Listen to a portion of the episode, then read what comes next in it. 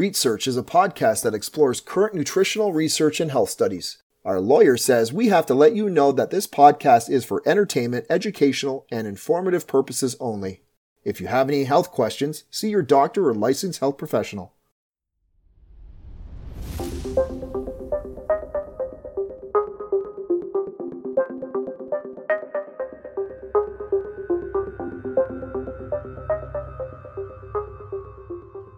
So we're back for another episode. Hey, Welcome.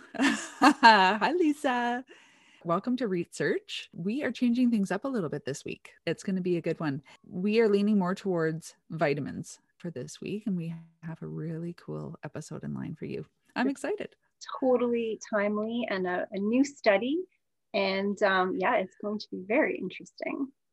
Yeah, so this one, there's been a lot. Okay, so we've been trying to avoid a little bit too much talk about COVID because it's super saturated in all media and all conversations right now. And we've been trying to give everybody a bit of a fresh take on nutrition and something other than COVID to talk about. But we thought this is important and there's a lot of information out there. There's been a lot of new research that's come out. And so we did want to do an episode on uh, COVID. And actually, this episode, we're talking about how it relates to vitamin D. Going to be sharing a little bit of information so that we can hopefully pass that on to our clients and just help them in every way that we can. Yeah, this uh, vitamin D COVID has had so many studies lately, so Yes. many. So we picked one, Yes. and uh, actually, Lindsay picked one, and we're going to be chatting. You're going to be teaching me a little bit about this as well. But this is part of a growing body of evidence that essentially didn't exist a year ago. Yeah. And now there are, I don't know, at least a dozen different studies on vitamin D and COVID, uh, looking at things in different angles. So this is definitely a timely topic. Yeah, and we just, you know, it's so important to understand the research and, you know, how it fits into the big picture. And so that's that's really why we're doing this because we have all this new information. It's definitely in conversations a lot. And so, you know, let's talk about the facts so that we know what we're talking about and we can share valuable real information with anybody who wants to learn more about it. Definitely, definitely. Yeah. So the article we're talking about today is called Analysis of Vitamin D Level Among Asymptomatic and Critically Ill COVID 19 Patients and its Correlation with Inflammatory Markers. Uh, so this is a fairly recent publication, uh, 2020, I believe it was November, actually, like fall of 2020.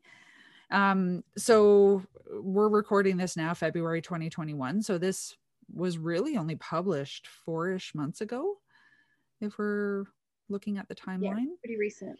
yeah it's it is quite recent there is a lot out there we'll talk a little bit at the end there's a lot of uh, articles out there so we'll talk about kind of where it fits in big picture you know see how it correlates with all the other information out there I love your use of correlation so much because that is that is a key phrase to look for in certain types of studies and not other types of studies. The correlation is not causation. No it's not we've talked about that we talked about that a bit in the stats episode uh, if you want to go back scary stats which we try and take away some of the scariness about it Totally not scary.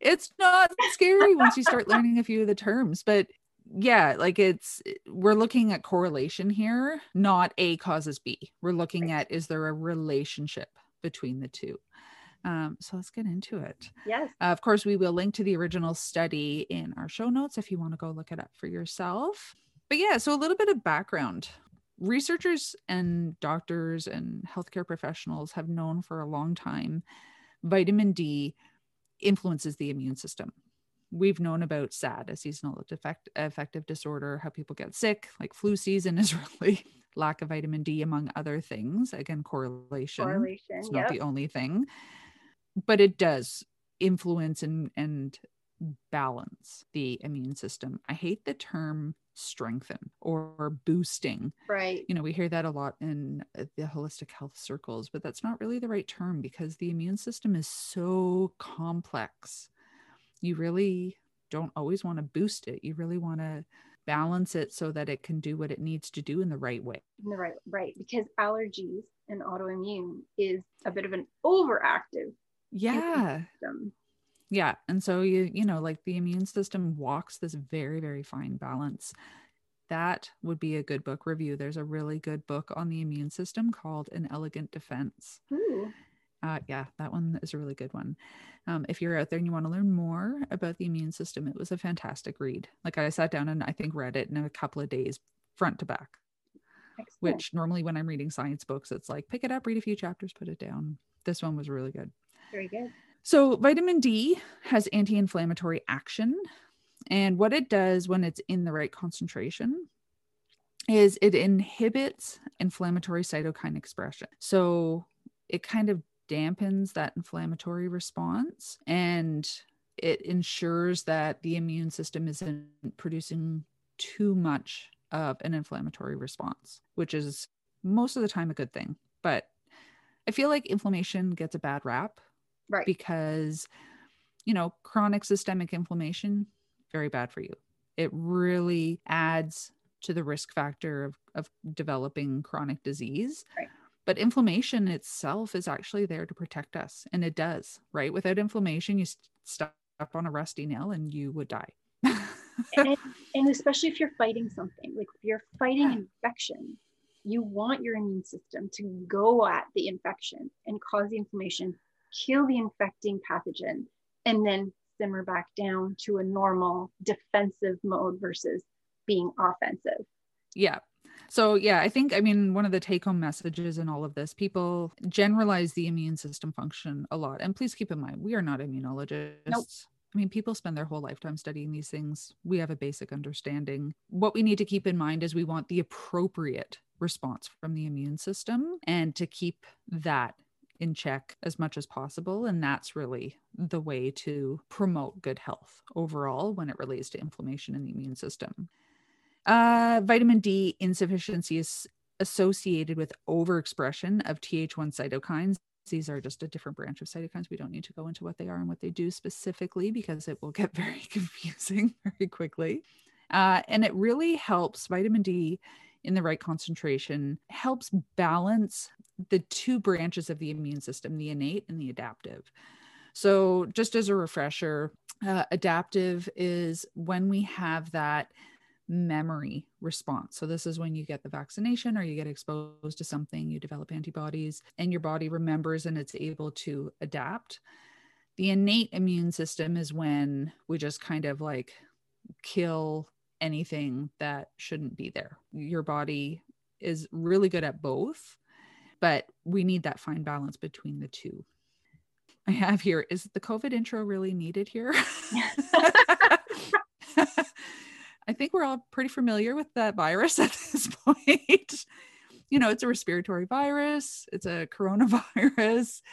What we're finding, some of the new research coming out, you know, it it infects the nervous system. It has huge implications with the cardiovascular system and somehow it connects to cellular energy systems as well. We're seeing a lot of people with like massive fatigue afterwards and so it's really interfering with how the body is able to use energy. Um, and so we're really looking at that on a cellular level. So it's way more complex than we first gave it credit for, than we first understood. Uh, and I think, of course, as the pandemic goes on, and then once it's done and we continue to do research on it, we're going to learn so much more about the biomechanics of it all. It'll be really, really interesting. This is my understanding of it at this point. Uh, we know that there's a much higher risk to those with comorbidities. Comorbidities are when people have pre existing chronic disease that weakens their immune system, doesn't enable them to fight off the infection. And so they end up with more severe infection, higher risk of uh, severe disease, higher risk of mortality. Uh, this is the two big ones are diabetes and hypertension. So anything we can do to reduce our risk of those is going to help protect us. So specifically with this article, based on all of that background, there's this hypothesis put forward that low levels of vitamin D are associated with an increased increased severity of infection. Right. And so those with lower vitamin D have somehow an impaired immune response. So the virus is able to take hold a little bit more. They have higher uh, rates of infection, severe infection. They end up in the ICU, higher risk of dying, unfortunately. Uh, studies also looked at inflammatory markers, IL 6, TNF alpha, and ferritin. So IL 6 is, is, short for interleukin. It's just one of the inflammatory chemicals our body produces. Uh, TNF alpha is tumor necrosis factor. And then ferritin, that this was the one that really confused me. I'm not sure why they were looking at ferritin, and I don't have enough knowledge in this area to get a full appreciation of why that's there. The only thing I could figure was that, and the only I tried to do a little bit of research in this, I didn't find any concrete information, but lower ferritin levels are associated with lower vitamin D levels. Really? Loosely, because when you have lower vitamin D, you have lower erythropoiesis, which means yeah, lower red blood cell count. This is new information for me, so I'm learning something new, which I always like to do. And also, ferritin is an oxidant, right? Yeah, it's stored iron. I don't know yeah, why iron. they were looking at this. Yeah, yeah. Good if question. You know, good science if... often comes up with a lot of good questions. Yeah. After you do studies and you see the results, it often says, Oh, well, now that I know this answer, I have 10 additional questions on how and why this all happened. So I know this is good. Yeah. So if you know, if you're listening and you know, please let us know so we can let our listeners know. I want to know. I'm sure other people want to know now. um, and if not, I will try and do some digging and maybe uh, hit up smarter people than me for some answers because I need to know now. How is this connected? Somewhere yeah oh no the information's there somewhere i just don't know maybe i'll even email uh the authors and see what right. they say i don't know they're in india uh so i don't know I'll send them an email the study was a six week prospective observational study so it went on uh, for six weeks prospective means that they started and were moving forward uh, in time as opposed to stopping and then looking back and collecting information that had already happened right. Um, and it's observational. So they weren't interfering in any way. This is not a randomized control trial. There was no randomization. People were being admitted to the hospital and they were put into two groups. They were either just being treated uh, asymptomatic COVID positive or they were in ICU for COVID. Um, and what we what they were doing is looking at vitamin D levels within these two groups. So these people were already COVID positive Yes. Were already going to the hospital. Yes. And then the outcomes of some were they didn't have symptoms, and the outcomes of others were they were in intensive care. They were quite, quite ill from the virus. And so yes. they were looking at the difference in vitamin D that was between those two groups of COVID positive people who were at this one hospital. In exactly. India. Awesome. In India. Yeah, there was 154 people um, after all of the exclusion criteria was met.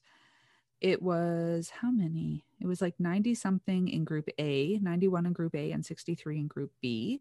They were tested through RT PCR, which is a reverse transcription polymerase chain reaction. Big, big word. Basically, it's a way of amplifying genetic material. That's that's really and that's comes a, down to. accurate way of doing the COVID test because it actually if it finds that mRNA, if it finds yeah. sorry the RNA, then it's a positive test. Yeah, yeah. So that's what those two groups were. Study was not blind. Again, they had to know who was coming in and dividing everything up. Again, it was just an observational study. So it's not like an RCT where you can have bias going into it. All they were doing was just collecting information that already existed. So there's it's not as critical for it to be uh, a blind um, study. Vitamin D deficiency was defined as less than 20 nanograms per mil. And this is an important cutoff to remember. This seems to be the general consensus for cutoff, but this is an arbitrary number we're not really sure why it's this number. Insufficiency is defined as 21 to 29 nanograms per mil, but it when you're doing the statistical analysis, it changes the numbers and the significance based on whether the cutoff should be assumed to be 20 or 30. Okay. So 20 was was the cutoff, although they did start doing a little bit of analysis looking at what the difference was when they moved that cutoff to 30. So just a little bit higher. Uh, when we're looking at standard deviation, uh, stu- to standard deviation. Again, if you have questions about this, go back to our stats episode. We do talk about this a little bit. Um, and what we're finding. So let's get to the results. This is really interesting. Group B, when we just look at uh, the analysis of the actual group, had a higher mean age. So they were older. This should not come as a surprise to anybody who's been following the news at all. We know the more vulnerable populations are the older population. Yes. As you increase in age, your risk increases for COVID. Right. And group B, so again, ICU patients uh, had much more males than females. Hmm. And so that that was an interesting observation as well. Now, in terms of the mean vitamin D within each group, for group A was 27.89 and then group B was 14.35. That's a huge difference. So like I don't even have to do the stats and I can tell that that's a significant difference. So group A are the people who were COVID positive that went to this hospital, but they were asymptomatic. Exactly. They did not have serious COVID symptoms. In fact, they had no COVID symptoms, but they did harbor the virus. Group. B had, they were in the ICU. So there's a smaller number of those people, but they also had approximately half of the Yeah. blood levels of vitamin D. Yeah. And, And they they were, were si- like they were way lower than what the cutoff is. Like the cutoff is 20. They were at And they 14. were at 14. So they were they were deficient. They weren't insufficient. They were deficient vitamin D. They also tended to skew older and male. Yes. Yes. And they these were the people who were in intensive care. yes. Uh, So the vitamin that was, and I'm guessing that these numbers were statistically significant. As, Oh yeah, like the the p value was like okay, hold on, I have it right here because I always make sure I have the paper on hand. The p value for that was 0.0001. Yes, that's tiny. So that was, but you're looking. The numbers are almost half, right? Yeah, it's a huge difference. Yeah. So again, this is anyways, we'll talk about the limitations shortly. What this translates to because we always like to look at math through different perspectives. 31-ish percent were deficient in group A. So when we look at the spread of all the individuals, 31 were below that 20 uh, nanogram per mil cutoff. With group B, 96, almost 97% Wow. were deficient under that 20 nanogram per mil. Wow. Yeah. So again, even just looking at those numbers, we're starting to see now why this is such a hot topic. We are seeing a correlation, Right. right? There is some type of relationship going on here as far as this study is saying. Um, again, we're back to the mysterious serum ferritin, also showed a significant difference between the two groups. A had this A asymptomatic 198 and I think this is nanograms per mil, but I can't remember. Yeah, it is nanograms per mil. Just Okay. wanted to double check that. And then here's where it gets interesting. B, so this was the um, severely sick, 30, 331. Big significant difference. P value 0.0003. So for some reason that is beyond my comprehension, there's a huge difference in serum ferritin levels as well. Right. I don't understand the biochemistry of what's going on here, and I would like to. Now, what we're doing is looking at when we cluster those that are vitamin D deficient compared to those that are not deficient in vitamin D, the numbers of ferritin change. So, in vitamin D deficient, ferritin levels were high at 319. Those that had normal vitamin D levels had ferritin levels of 186. So again, there's some relationship going on here, and I don't know why. Uh, IL 6 was higher. So this is the inflammatory marker. So when we have lower vitamin D levels, inflammation goes up. Numbers were 19 picograms per mil. And then in those that, um, so that was in deficient individuals, normal vitamin D levels about 12. And this was significant difference as well. Mm-hmm. So we are seeing a correlation Right. between vitamin D deficiency and inflammation.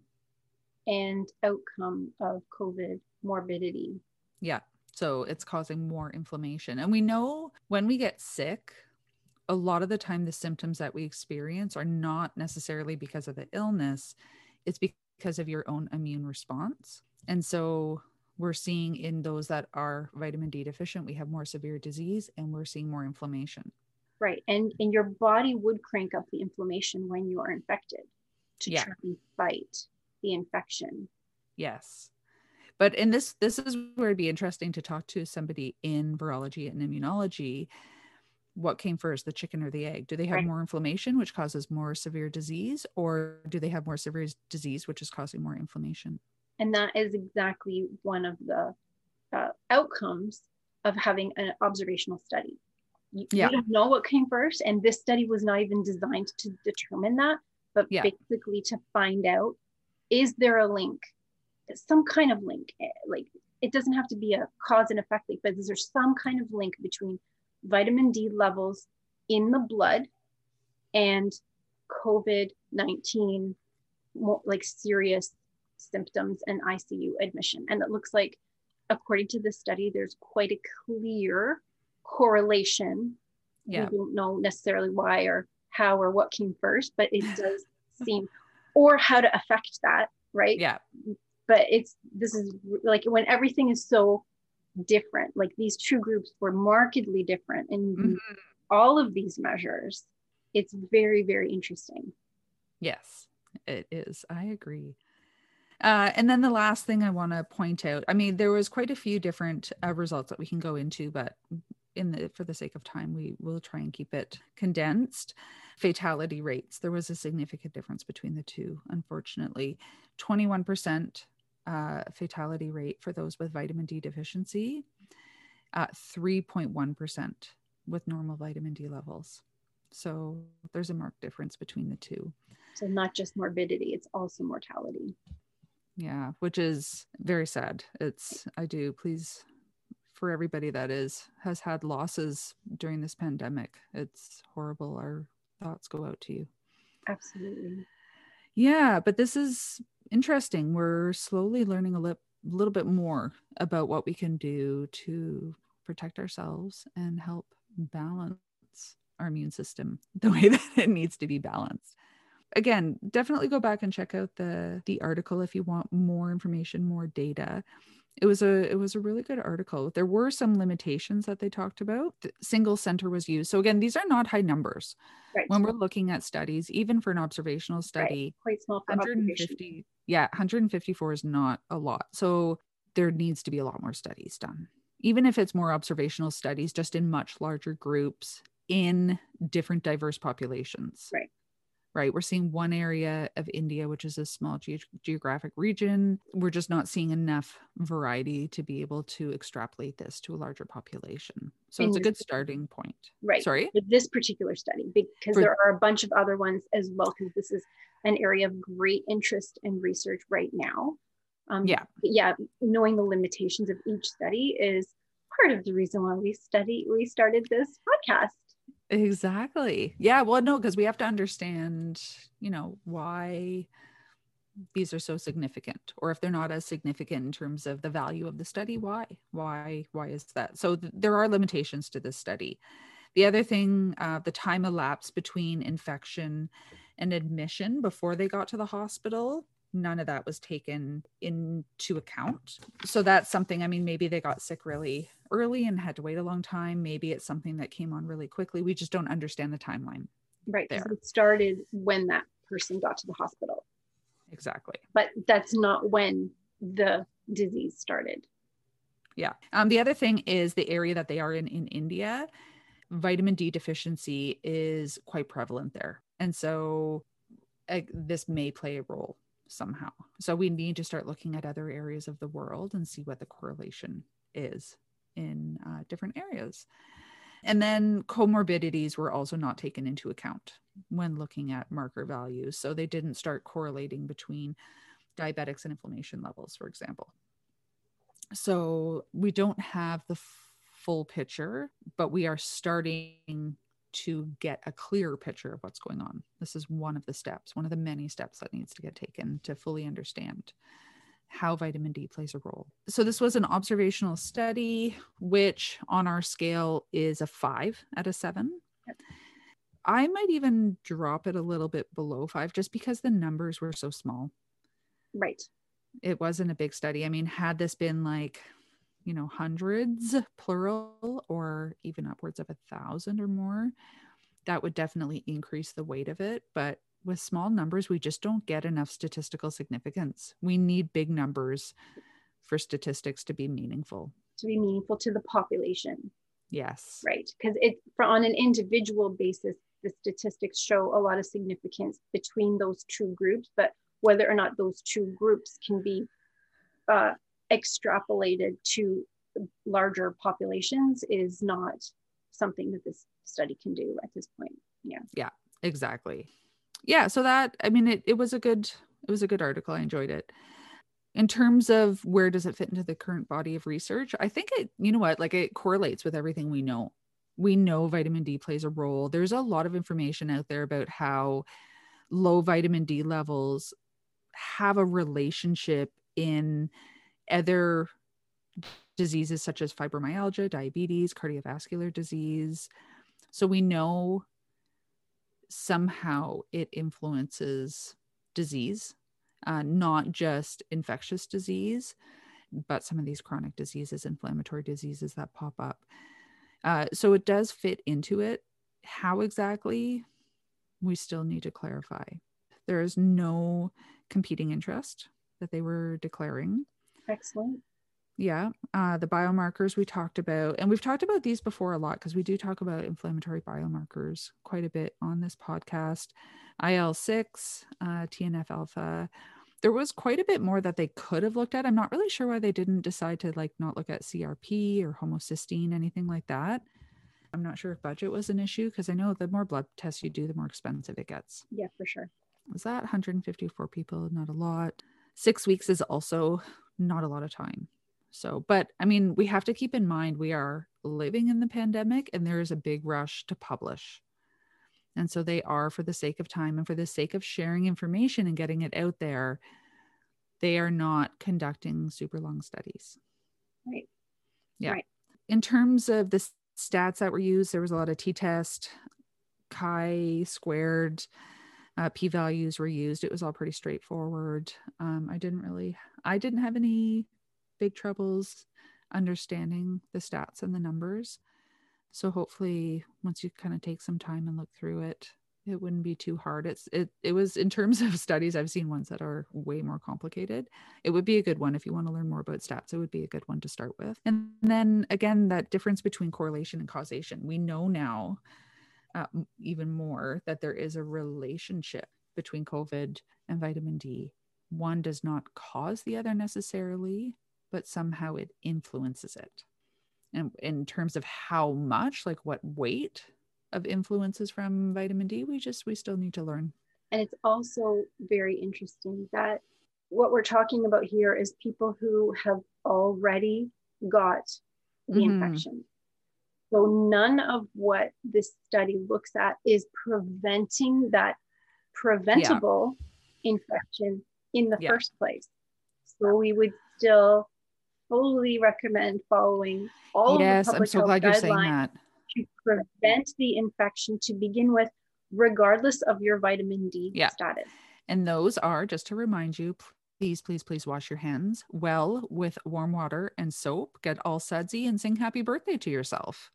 Please wear a mask. Make sure it is a well fitting, clean mask uh, that does not have a lot of gaps. And stay at home keep your distance especially with these new variants out there we're finding it so much more infective and they're actually there's a lot more chatter now about how the distancing thinking you're two meters apart is just not enough for this new variant so keep your distance stay home zoom chats with loved ones as opposed and get outside yeah. enjoy the fresh yeah. air you don't have to be trapped inside all the time but go out go for walks go enjoy the the limited sunshine we get here in Canada in Oh February, gosh. but that also helps a teeny bit to get vitamin D. And um, also another thing too is if uh, a, a lot of Canadian, not all, but a lot of Canadians are low in vitamin Yeah. D in the winters, and it may be a consideration to either get tested or follow whatever directions on the Yeah. label. Maybe you can talk to your doctor pharmacist about taking a supplement and eating the few foods that do have vitamin D in them, which is, Uh, do you want to go and talk a little bit about vitamin yeah, D? no, foods? we definitely can. I do want to go back just before we do that though to vitamin D supplementation. As far as I could find right now for the average adult, it's 2000 IUs a day, which is if you get the liquids, it's like two drops. That's it. like they're very yeah and take it with food please this is a fat soluble vitamin you need to eat it with fat so that you can absorb it properly so it's just something to keep in mind children uh, kids in general about a thousand units a day um, i did talk to my pharmacist just the other day about this that's what she recommends however this may be a slightly individual um, choice or change might be needed. So I would highly recommend talk to your doctor or pharmacist and find out what you need because things like autoimmunity might change it if you're immunocompromised. We just don't know. So these are the loose recommendations, but talk to a health professional to find out exactly what you need. The other thing, yes, there is food sources, not a lot of food sources though. Dairy in Canada is supplemented with vitamin D no, milk is. Yeah. Um, so if you are okay with milk, consume a glass a day. It's a way of bumping up vitamin D a little bit. Mushrooms uh, are actually a decent source. I think we talked about that last time, didn't we? we did some some of the mushrooms. They expose them to UV light, so they actually make their own plant-based source of vitamin D, and they can be a source of vitamin D for people Yeah. to eat. Yeah. So if you like mushrooms, if you're okay with mushrooms, that's another choice. Those are the two that I know. Do you know of any others? Well, I'm thinking of like liver. Yeah, that's true. I always forget about liver because I'm not a huge fan. right, I tend so- to mince it up and put it in other things so I can't taste it. Yeah, it's it's it's a, definitely a tough thing. But even like cod liver Yeah. oil, yes. um, caplets or the oil itself, like, but your liver is amazing.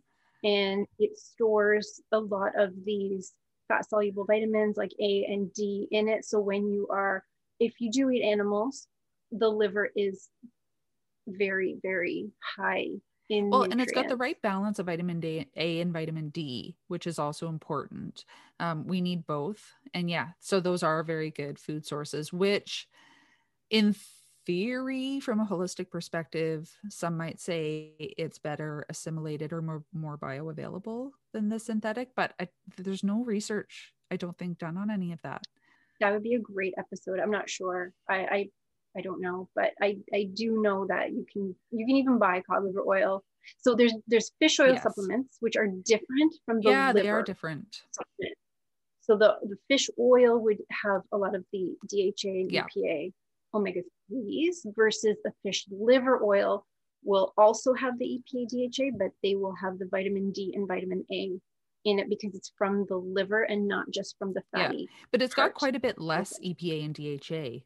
The, the omega 3s, like it's probably. it tends to have a Right. different fatty acid profile. And again, it's got a lot more. Yep. Like typically you're taking it for A and D. And Right. K, I believe there might be a bit of K. Oh, it might have too. some K in it, vitamin K. Yeah. Um, Check your labels. The, the labeling laws in Canada are quite yeah. good and it will list things on the label the way it should be as long as it is a properly licensed Yeah. product that you're getting um, check your labels and always you know check with the the person behind Yeah. the counter So if you are looking at getting food sources, um, pate is another good Right. option. Uh, you can try again if you eat animal products. Um, uh, the what what I do, I tend to be anemic, low in iron. Liver is really good for iron and B12, which are good for energy levels as well. Uh, we are in the midst of winter. I don't know, uh, like it's really really cold here right now. We're in the middle of that polar vortex. It's as we're Yeah. recording this this morning when i woke up my car said minus 28 but it feels like minus 42 here in edmonton Yeah. it's cold You're got you got it. We definitely have it. We're we're like in the minus minus twenties. You're in the minus Yeah. forties. Like whole- and is Celsius. Yeah. It's Yeah, crazy. It's cold. But here's the thing like, you want those hearty comfort foods. And so, if you are making things like chili and spaghetti and shepherd's pie and things like that, um, add lots of vegetables. That's my like number one tip. It's a great way to hide lots of vegetables, but you can mince up liver in the food processor and add it in as a way to boost nutrients as well. And no one's the wiser. I've done it so often. I hope my family's not listening. I've done it so often and they have no clue because I need it and I know they need it too. So um those are two tips for getting it in. I mean, if you like mushrooms, you could definitely be chopping up lots of mushrooms to be adding in, you know, portobello burgers, things like that are good options. Mhm. You know, making homemade yogurt with, with uh, milk that has that extra vitamin D as a way of getting some fermented foods in, which we know also supports immune system function. You know, so those are some good, good take homes to make sure you're getting adequate vitamin D. And of course, if you can get tested, I don't know about Ontario, but I know in Alberta, unless you have a specific medical reason, they actually don't test for vitamin D. They just assume you're deficient and recommend you take vitamin D. Right. Yeah, it's super interesting. I don't know how they do it here in Ontario, but um, I mean, feel free to talk to your doctor or Yeah. pharmacist about it because um, vitamin D, even even the daily vitamin D supplements, is um, a possibility to just go even without testing, at least in climates when you're not out in the sun, Yeah. getting your skin to make vitamin D. Well, and that's the house. issue too. So you need that UV exposure. So in the summer, you go out and 10, 20 minutes is enough. You go out in shorts and a t shirt. You don't need a lot. And then after that, cover up and make sure you protect your skin. In the winter, the sun is so low on the horizon, we don't get the vitamin D or, sorry, the UV coming through the atmosphere to begin with. And we're covered up. Like the amount of skin exposed uh, is so small you just don't get the same UV exposure. So you need to make sure you're getting vitamin D. And I mean, we're we're talking about in terms of immune system, but there's huge implications with mental health. And that's a that's a big concern right now. Not only in the winter, but yeah. pandemic, right? It's Yeah. something everybody should be seeing if they need. right, Mhm. vitamin D. So that's the take home message. Make sure you're getting the vitamin D you need as a way to help support immune system function. Um, definitely talk to your doctor or pharmacist. Pharmacists are fantastic resources. Become friends with yours, right? Yes. And talk to them. They're available. And they love talking and about stuff Yeah. out. they every time i go into my pharmacist i'm always asking questions and they love to share what they're learning and what they know to educate people they are some of the best educators out there so definitely discuss um, what your personal needs are and make sure you get it to keep yourself strong and healthy Yeah, super important. So continue to do everything you can to prevent the spread of the virus. And at the same time, consider your vitamin D status and whether or not you may need a little bit of supplementation or eating foods. Oh, I remember what I was going to say. Vitamin D, as we know, because it's stored in the liver and it's fat soluble, is also something stored. Yes. stored. So you can have a ton of vitamin D over the summer, over the, the sunshine period. And um, that tends to last you. Like that's why it's in liver, cod liver and animal liver. It's because it's stored Yes. there. So unlike your water soluble vitamins, which is your C and your Bs, the fat soluble ones you tend to retain for a while Yeah. afterward. On the on the the flip side to that as well is you can overdose on fat soluble vitamins easier than you can on water soluble vitamins where your kidneys are not just expelling the excess that you need Yeah. every day. So that's another reason why it's important to look at your vitamin D in general, how much you're getting, whether you need a supplement, whether you need food, whether you can Yeah. get tested. Well, and here's the other Yeah. interesting bit It- about vitamin D too. Its half life, so the amount of time it takes to half in concentration, is anywhere from three to six weeks, which is why in, in your body, in your own body, depending on your metabolism and your individual needs and amounts to start with, it's three to six weeks. which is why typically in Canada, we need to start supplementing the end of October, early November ish, because by then we've started losing a lot of that concentration in our body. So we're right in the middle of February now. We need vitamin D. We have used up a lot of our stores. So, uh, yeah, thank you for doing this episode again. Please follow all of our show social media handles. Let us know if you have any suggestions, ideas, or feedback.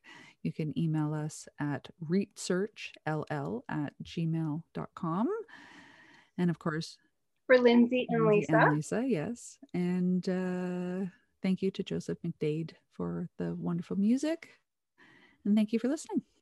Thank you for bringing forward such a timely study um, that links nutrition and the current pandemic situation we happen to be in right now. So it's super interesting to learn this stuff. Yeah.